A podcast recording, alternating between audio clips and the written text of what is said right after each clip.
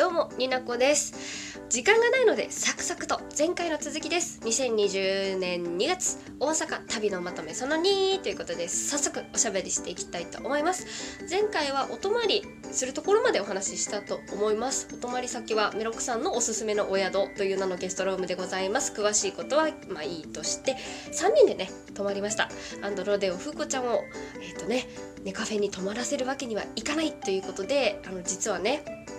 本当は二度寝さんと私だけで泊まる予定だったんですけれども、えーと、ふーちゃん次の日も遊んでくれるということだったのでお招きしまして3人でお泊まりしました。その様子はふーちゃんのラジオでも聞けますのでよかったら聞いてください。その経緯ですね。うんうんうん。でお風呂に1人ずつ順番に入ってでもうすやって寝ましたね。いい子だからね。葉月さんと梅塩さんみたいに3時までは起きてませんでした。で3人で朝を迎えてで朝ごはんも買いに行ってうんうんうん3人でね朝のんびり過ごしたわけなんですけれどもすごいね楽しかったね。お泊まり。あんまりねお泊まりするまでに私眠眠でさあんまりゆっくり喋る時間とかなかったんですけどこうね準備しながらラジオトーク聞いたりとか準備しながらえっ、ー、となんかメイクの話とかもしたりしてね。あそういえば二度寝さんがねリップ持ってくればよかったなって言ってたからじゃあ私の使うって言って 二度寝同じリップ使ってました実は。同じピンクのリップ使ってました。で3人準備をして、えー、と落ち着いた。でまだ時間があったのであの収録も実はしてます。その様子はねまたニナドネのお家で配信をしたいと思いますので、うん、後日、配信したいと思います。配信がし終わったら貼っつけようかなと思います。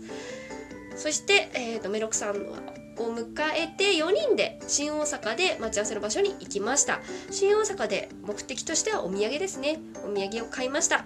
私買ったのいくつか買ったんですけどねタコパティアっていうやつがね美味しかったんですよ。あのタイタイのお菓子なんですけれどもたこ焼きの味がします。よくわかんないので調べてください。美味しかったです。で、えーと、新大阪でお土産を買った後葉月さんがね551のお肉まんが食べたいということでね、えーと、ふーちゃんと1個ずつでお二人があのフードコートみたいなところね座るところ座ってその様子を皆さんが、えーと、と眺めながらっていうちょっと異様な光景だったんですけど あのすごい美味しいって言ってねすごいね可愛かった。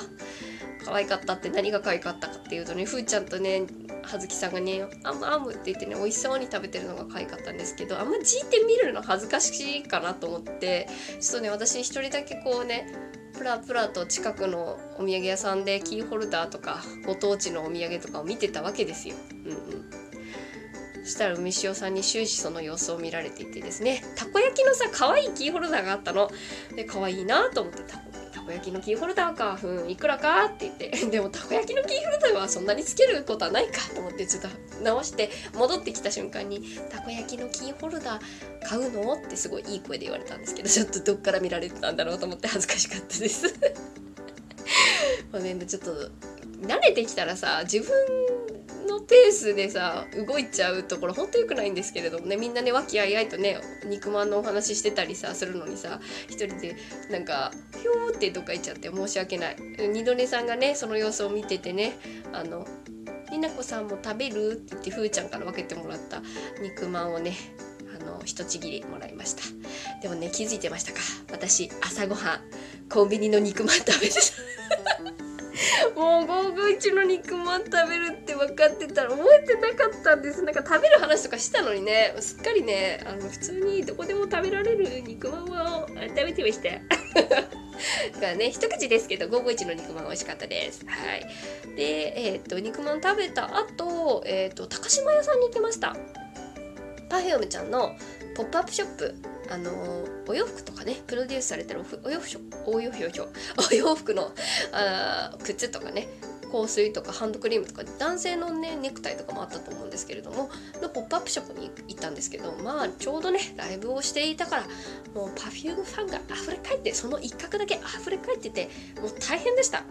全然中に入れないの。1回だけ頑張って中に入ってみたんですけどもう心折れてねあの最初から見物客として外で、ま、外っていうかちょっと外れたところで私の荷物を預かって待っていたメロクさんのとこに行ってめっちゃ高いめっちゃ高い値段がすごいっていう話をして。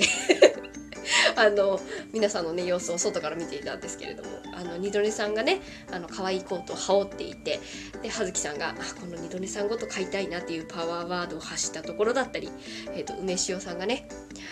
本当にあのになこちゃんも着たら似合うと思うなっていうすごいなんか上手に布教してくるのを これは高いから買えないよっていうのね一生懸命逃げ切ったんですけれど、ね、めっちゃ可愛かったんですよねでも。あのね私あれが好きでした。ワンピースで黒地に赤いお花の刺繍であったロングワンピースが、めちゃくちゃ好みだったんですけれどもあのさ引きずるじゃんあんなに長いと、もうちょっとミニサイズ。って思った次第です。あとね高い。ほんとコート5万してワンピースいくらぐらいしたかな？普通に3万ぐらいしたんじゃないかな？ちょっとお金足んないですね。はい。お財布とタッパが足りないというわけでね眺めて終わったって感じです。で、えーうんうん、ご飯を食べに行きました。お昼ご飯ですね。でご飯屋さんねコナナっていうあの和風のパスタ屋さんに行ったんですけれどもめちゃくちゃ良かったです。このホームページ見たらわかるんですけどすごい可愛らしい雰囲気のお店なんですけれどもランチのねセットがねめちゃくちゃ良かったんですよ。なんか好きなパスタを1つ。で副菜みたいな形でお野菜の小鉢とあとデザートミニ豆乳プリンで味が何種類かあってあと粉ナ茶って言ってそのブレンドのお茶をいくつか種類選べるようになっててみんなね7人そのセット頼んでもう店員さんがねてんやわんやなるだって1個も組み合わせが同じものないからね。すごい大変だったと思うんですけれども本当美味しかったです。で私気に入ったんですよねこのお茶。すごい良かった。すごい可愛くて何が可愛かったっていうとねお名前がすごい可愛かったんです。あのねお茶のブレンドそれぞれねなんか私が頼んだのはカラリ茶っていうお茶だったんですけど、えーと、ペパーミントとベルガモットのお茶だったんですがもうなんかねこのなんだろうブレンドされたハーブに合わせた名前がついてて可愛いんですよカラリ茶私が飲んだの。でクラリ茶っていうのがあってクラリ茶はイランイランとラベンダークラってくるなんか可愛いよね。うん、でサラリ茶とかヒラリ茶とかふわり茶とかゆるり茶とかあとなんだかなラブリ茶っていうのもあるみたいですね。すごい可愛いんですよ。ホームページの URL 貼っとくんで見てください。関西には結構あるみたいですね。すごいなんか美味しかったです。でここで人狼のねボードゲームをみんなでしたりとかしてあのね本当に美味しかったし楽しかったです。あちなみにそのランチセットのあの小鉢じゃないなんだっけ。デザートね豆乳プリンだったんですけど私プリン苦手なんですけど豆乳プリン美味しかった。うん。で上にかかってるものとかその何て言うのかな種類がいくつかあったんですけど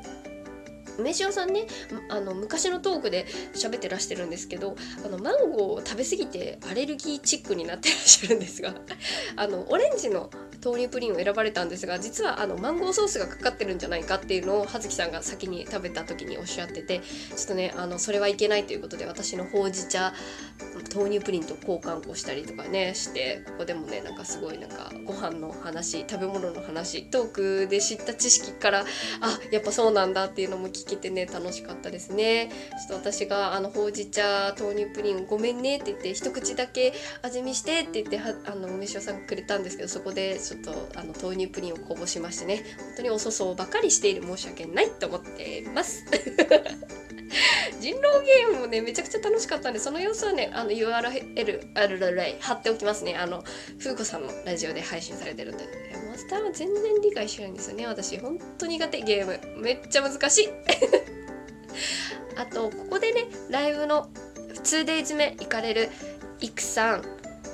梅塩さん葉月さんとはお別れをしたんですけれども本当ねありがとうございました。楽しかったです。全然お写真撮れてないんですよ。私になのでねでみんなお三方挟んで写真撮りたかったんですけどちょっと本当あと葉月さんと梅塩さんにも挟まれたかったんですけどちょっとできなかったので次回期待しております。でここでライブ組とお別れをしてこの後ねちょっと時間があったのでえーと、難波の日本橋の小田ロードに行きたいよっていうのをメロクさんに言ってふーちゃんとメロクさんの案内のもと 行きました。楽しかったうんなんかね道も広いしなんか行くとこ行くとこオタクの匂いがするじゃん。楽しかった。メロクさんピンクの店を一生懸命避けるように 歩いてたんですけど別にねいいのにありのまま見せてくれて。で 二度寝さんと私も大いに受け入れたよ。そんなこと言ってみます。そうボドゲのねショップメロクさんのもう庭ですからボドゲのショップに行く時にね メロクさんね「ちょっとマジで見ていい?」って言ってガチで眼鏡をね自分のカバンのあるカバンの中にあった眼鏡をカチャッとかけてねイエローサブマリンに入ってたんですけどめちゃくちゃねボードゲ1個ずつ説明してくれたし二度寝さんにこれやってほしいふーちゃんにこれ買ってほしいとか言ってねめちゃくちゃ布教してるのをすごい微笑ましく見ておりました。面白かった。でおたあのアニメイトとかも行ってヒップマイのグッズがあるとか言ってね写真撮ったりとかねすごい楽しかったです。すごいね楽しかったオタロードギラギラしててすごい面白いね。でもなんかねほんと行って帰ってすぐだったんでちょっとまた大阪に行ったらちょっと案内してほしいなメロク。案内してほしいなメロク。ごめんなさい。その時はまたニナドネでね行くんで。いいですよ。ありのままの姿見るんでピンクのお店も平気でメロクさんの顔見ながらね、はい、通るんで案内してもらえたらいいと思います。すごいなんかねすごい二度寝さんに勘違いされてはみたいなこと言ってましたね。何言ってんでしょうか。ええー、新大阪に戻ってきて、えー、とギリギリまで二度寝さんとねお茶をしたいねっていうことで4人でお茶してでバイバイする時に ハグしてバイバイしました。でここでふーちゃんともお別れして最後は梅田でメロクさんとバイバイしました。最後まで荷物持ってくれてありがとう。で実はねこっからね大変だったんですよ。マジで間に合わないかと思った飛行機。マジで間に合わないかと思って泣きそうになったんですけどまあなんとかねバスがね本当30分予定が20分で着いて本当に良かった。私ね帰れないかと思った。実はねそんな二度寝さんの二の舞みたいなことをしておりました。というわけで2日目最後よりやり残したこといっぱいありましたけどそんなお話でした。最後までありがとう。